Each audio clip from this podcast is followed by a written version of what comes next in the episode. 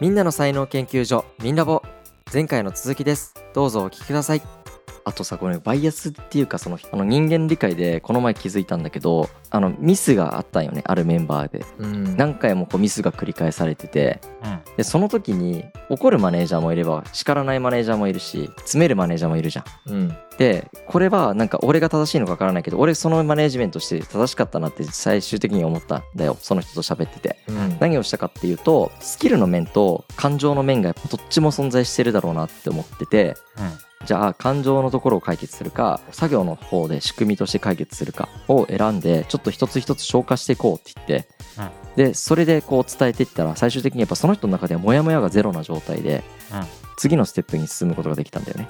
うん。うんでその時に自分のこのやり方がなんか良かったなっていうフィードバックを自分の中で勝手にしちゃったんだけど、うん。まあ、理由としてはやっぱりその感情面とスキル面どっちも両側面で見られてるということがやっぱり人としては重要だなって感じたんだよね。うんでその人もあ感情面を理解されてるのはすごいありがたいと思ったって言ってくれててうん。やっぱりありがたいよねってごめん自分で言うのも気持ち悪いけど思って、いやありがたいよ。いい上司だよそれは。これもでも俺は才能論の中で伝えたいことではいはい。その人の発動条件がいつもだったらそれできるわけ普通に。うん。なんで急にできなくなったのかなって言ったら純粋に他のことで切迫してて頭がそっちに引っ張られててこっちの優先度が低いと感じてしまったしうん。もうこっちをやることが辛いってなってただけなんだよね、うん。うん。うん、そしたら仕事を簡易化する方法を一緒に編み出してあげたらなんか道が見える気がするじゃん。ううん。うんん。でそれを最終的に簡易化することによってあ楽になったってなって気持ち的優先度がもう一回戻るからうんなんかそういうことを才能論を学ぶマネージャーとか人事の人ができたら嬉しいなっていうふうに思うね。めっちゃいいね。ね。愛情がいるんだよなそれやるんだ多分。愛情なんだこれ。うんなんか愛情必要な気がする。ベースとしては。愛情必要だね。だからその愛情を持てるっていう状況にある人間じゃないと多分できないから なんか今の話聞いて思い出したけど俺自分の会社の U ターンっていう会社でううん。ん U ターンで働くメンバーが大切にしてほしいことを、まあ、文章で書いてるんだけどううん。んそのうちの一つに自分の感情も他人の感情も大切に取り扱うことってことを書いてるのね。ああいいね。すごい大事だよね。そういうことじゃん。なんか自分の感情を大切に取り扱ってない人って人の感情も大切に取り扱えないし。いや間違いないね。本当そうだと思う。それが愛じゃん。ある意味で、うんうんです自分の感情を大切に取り扱ってくれたらすごい安心するよね。そうだね。それはネガティブな感情であるほどあこれも出していいんだとか。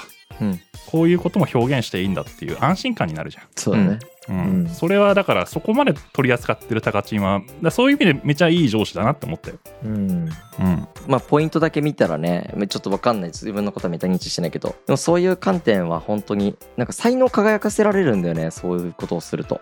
うん。そうだね。才能輝かせたいって思ってるからね。高橋そうだね。まあそれが愛だよね、愛か。何が原因かってやっぱめちゃくちゃちゃんと考えた方がいいなと思ってて。うん。自分の見えてる世界だけじゃないから本人の中で何が理由だったと思うってやっぱ聞くこともすごい重要だしうん。で最後自分の理由に押し付けないってことも重要だし。そうだね。だしなんかもっと究極言うとやっぱ家族の問題とかうん。自分の健康問題とかを抱えててそこがすごい引っ張られてることもあるんだよあるね。うん。これとか気づかない人いるからうんうん。でも踏み込みづらいんだけどね。プライベートだから。まああえて聞くことでもないしね。そうでも言わなくてもいいけどもしそういうのが原因だったらなんかまあ自分に相談でもいいし別に相談できる人がいたら相談してみたらとかぐらいでもいいじゃん。ううん。んうん。とかそれをなんか理解してくれてるってことがすごい重要かなと思うそうだね。うん。うん。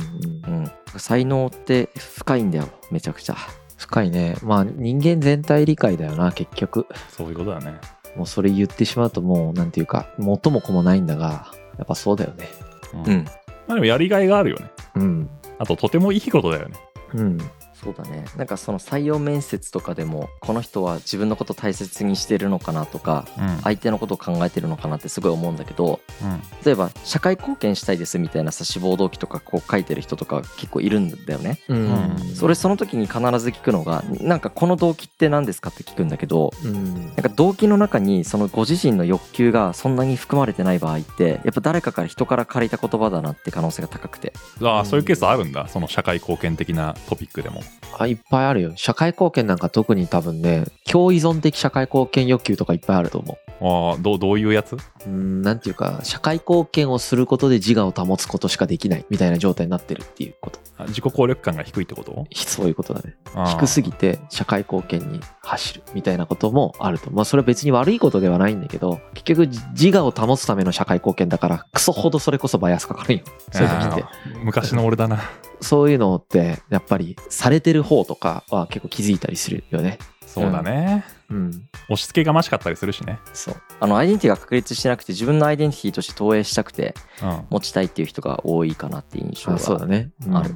で結果それはなどうやったら分かるのかっていうと結局その欲求じゃん。何々したいですって。うん。で欲求って動機を聞くと欲求のね定義ってそのやっぱ学習経験と報酬成果なんだよねこれを学習したからこういうプラスの報酬が得てもう一回やりたいってなってるからこの欲求が生まれててうん。うんそこに不規則にマイナスのなんか気持ちだったりとかプラスの気持ちが生まれてるからうん。このランダム性がすごくもう一回やりたいって気持ちにさせてるわけ。まだまだうまくいかないみたいな。うん。うまくいった経験もあるからみたいな。そういう経験をどういう経験があったんですかって聞けばうん。あこの人あんまり報酬得てないなとかなんかこの人あんまり学習してないなとかが分かると、弱って思うんだよね、はいはいはいはい。うん。そこで実は分かる。その欲求が正しいかどうかが。はいはいはい。えうん。だから欲求の定義っていう欲求の研究したからはすごいそれを理解するようになったんだけど、あ面白いね。そこら辺もう少し言語化してほしいな。なるほどな。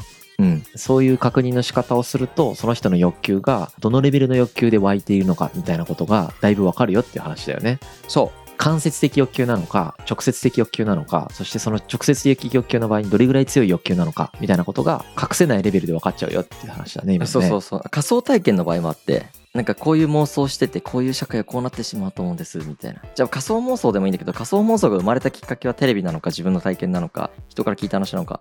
なんかこの辺聞いていくとやっぱりテレビ見ただけじゃ弱くてテレビを見た結果私はこういう行動を引き起こして何回も何回もやってった結果こういうことが分かってきたからよりこういうことがしたい。だったらあこの人欲求強いなってなるんだけどうん。うんきっかけが生まれた前でもぜ後でも経験が少ない人はやっぱり欲求が弱い。そうだね。ああだから体に刻み込まれてないってことだねうん、あともう一つは「なぜ?」という問いを明確に考えてない場合はそれが起きてうん5回ぐらい「なぜ?」言った時に明確に答えられないっていうのは「ハウ」ばっかりこだわってたりとか、うんうん、根本的な自分の要因を内省する力がなかったりするから、うん。あうん、それは例えば古典の会社とかだと俺はそれはすごい大事だと思っていてうん。新しい採用基準になりそうだなって最近感じ始めてるやつ。ああそうだね。古典はね特にそこが。それさなぜって聞いてくじゃん。うん。でそれで答えられなくなるっていう話あるじゃん。うんでもさもう答えられない問いとかもあるじゃん。そのなぜお前は生きたいのかみたいな。いや生きたいんですみたいな話じゃんなんかもう。うんうんうん。うんうんう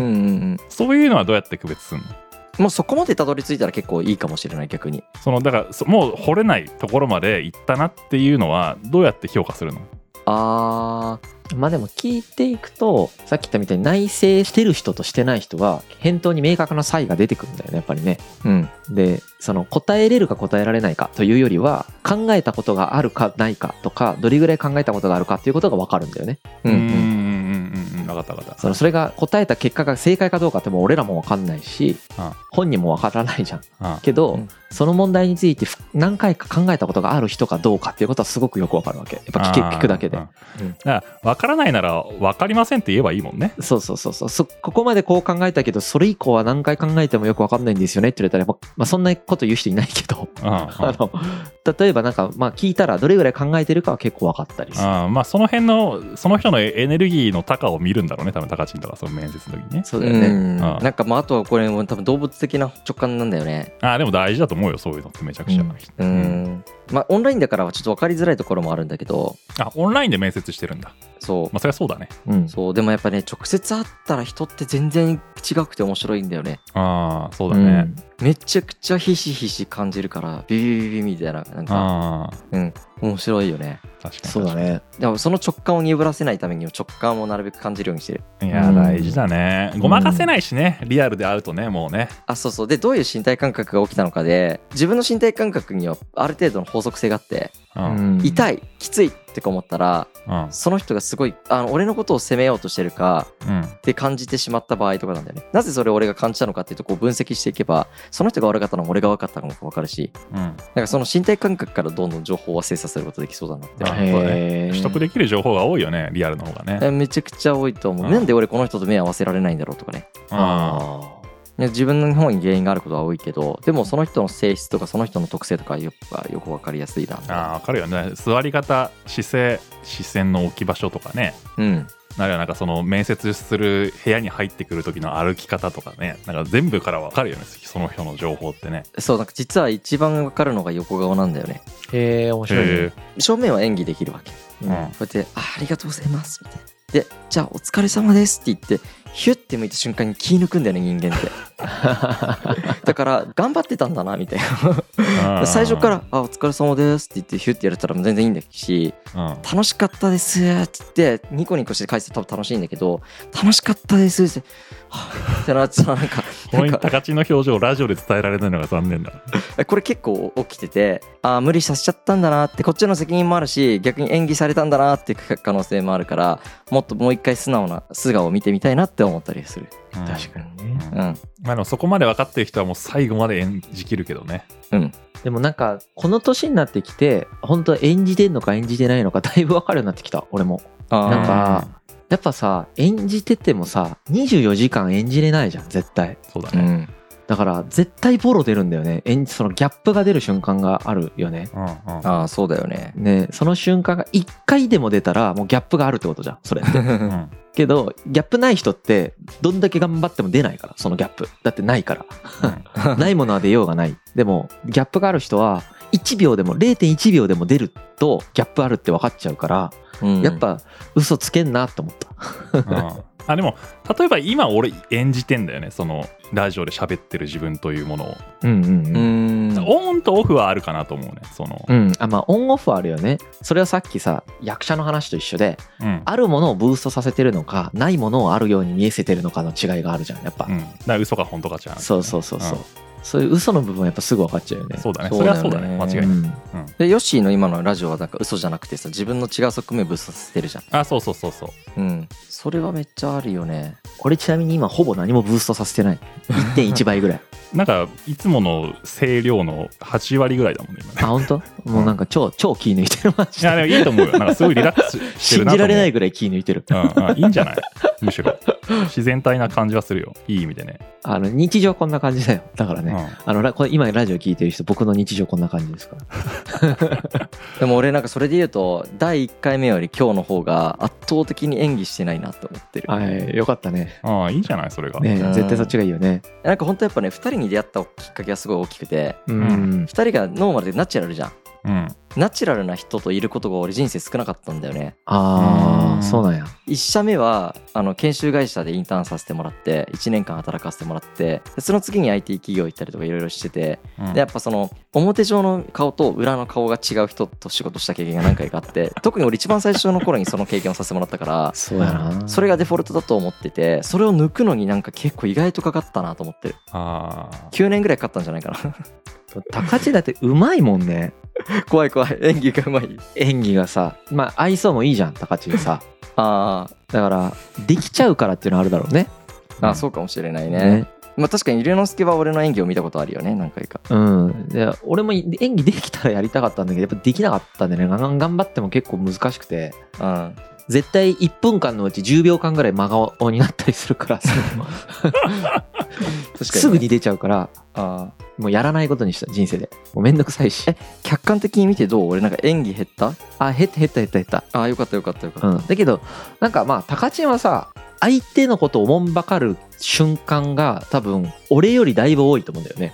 相手のことを考えてるその定点観測が多分すごく多いんだと思うんだよね、俺10分か30分に1回ぐらいパッて思いって修正するみたいなやつやってんだけうんどあ高知にソナーを送るその頻度がめちゃくちゃ高いから簡単に修正されるっていうのはあると思っててで別にそれ悪いことじゃないと思うわけ。それで、ーうん。あなんか相手が嫌な顔してるからちょっとこっちを自分の柔らかい言い方に変えようかなみたいなのとかってうんその修正ポイントがの頻度が多分タカチンがすごく高いんだと思確かにね。俺めっちゃさ気づくからさううん。細かすぎるんだけど例えば俺の名前を5回呼んでヨッシーの名前0回だったなとか全部分かってなく すごいね。なんかあれだね。インテリジェンスだよね気にしいあの。それ自分に対してのパターンもあるしでヨッシーのに0回だった場合俺ヨッシーってさって俺が1回をカウントして戻そうとする勝手に多分俺その中で。そのヨッシーがもしそれを繊細で気づいてたらどうしようっていう心配を勝手にして。龍之介だったら心配しないんだけどヨッシーも心配しないけどもちろんこの中に繊細な人がいたらねうん。俺はその人に3回ぐらい自分でチャージをする5回分と。5と3にする。みたいなそこまでやっちゃったりするかもそれは素晴らしいんじゃない？素晴らしいと思うよ。だからそれあんまり多分消えないんだよね。多分それ。消すのもおかしいじゃん。なんか。消さなくていいよ。消さなくていいと思う。だから。どういう気持ちでやるかだよそれは。そうそうそうそう。だけどその相手に合わ合わせすぎたらダメだからうん。気遣いが気遣い以上になったらダメなんだと思うんだよね。多分、うん。あそうだねそうだね。うん、でそういう意味では今は気遣いしかしてないと思うよ、あそっかそっか。うん、思ってもないこと言うとか言ってない。だから情報を取得することとそれに反応することは別だから、そうだね。うん、うん、で情報を取得し続けるよこれからも。うんだってそうなってるから。いやだからそれ嫌なんだよね。だから俺さ自分のさ今のその立ち位置とか存在意義とかさ存在価値とかが数値化できちゃうんだよねある程度それで。恐ろしい才能やね。えだからすすぐに分かる自分の今の貢献度とか。それがすぐに感じてしまうからうん。感じてしまった瞬間に何をやるかというと感じたものに合わせて動こうとすると自分が自爆するからああの消すんだよ。はい消去みたいな感じでやってんだよね。どどういうこと消去って？いやえまあ消去っていうか受け入れてんだけど悪としてるんだけどーうん。あそういう自分だなみたいな。そういうこともあるなみたいな、まあでもも俺は自分の指針を持って生きていこうって言ってあのでニュートラルでいてるんだよね？そう受け入れてる。あのーしょうがないからそういう自分の存在価値が発揮できない時なんてしょうがなくてでそこの環境に合わせて自分を変えてもいいことないから。はいはいはい。間違いないね、自分が行きたい道の中にその過程があるならそれ頑張ったらいいだけで、うん。うん、だからそこになんか無理に人の性格に合わせるとか人格変えるとかやっちゃったら終わりなんだだから禁止の人ってそうなっちゃうから。言うこと言うね。気づきやすいからね。ほんとその通りだよ。で今い本当いいこと言ったなと思ったのはその自分がこの道を行くって決めててこその経験をしてるんならっていうことは本当そうだと思う。うん。だけど今思ったけど僕そういう振り返りをしてるからこの人が今才能どんぐらい発揮されてるかとかも多分見てるんだと思うそうだよね。うん。細かく。俺もねエネルギーは実は分かるんだよねすごく敏感に。あけどなんか解像度が低い。出てるか出てないかの出力だけ多分分かる。うんすっごいそこだけ敏感。ああすすごくよく分かってる感覚があるんだけどなんかあの細かいことがよく分かんない。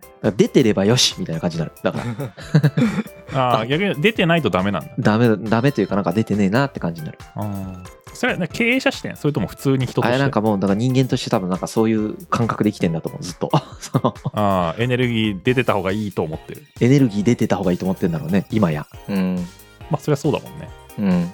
でもなんか俺龍之介がそのぐらいの人でよかったけどね。そうだね。敏感だと多分そのめんどくさいよね。社長が敏感すぎると。うん絶対入れない一緒に。ねだるいよね。ああでも俺俺それでタカチンほどではないけど結構俺敏感だよ。ああヨッシーともしかしたら同じ会社でやったらうまくいかないかもしれないね。あいや俺は敏感で情報は取得してるけど別に特に何もしないタイプ、ああそうなんだそうなんだ。うん、ああえて自分を通すタイプそれで。うん。自分を曲げない？別に、うん。だからといって。うん面白いよね。観察と反応が別で観察力とどうするかっていうところがまた分岐できる。反応は自分で決めれるからね確かに。うん。うん、でもなんかさっきの話で言うとね結局やっぱ自分の行きたい道とかを探していくのはすごい重要だと思っててうん。価値観とか生き方とかはその別に何回も変えてもいいから自分はなんか生きてる理由っていうのは俺は結構そう繊細な人ほど見つけた方が生きやすいとは思う。ぶぶれちゃうからめっちゃ。自分が生きてる理由？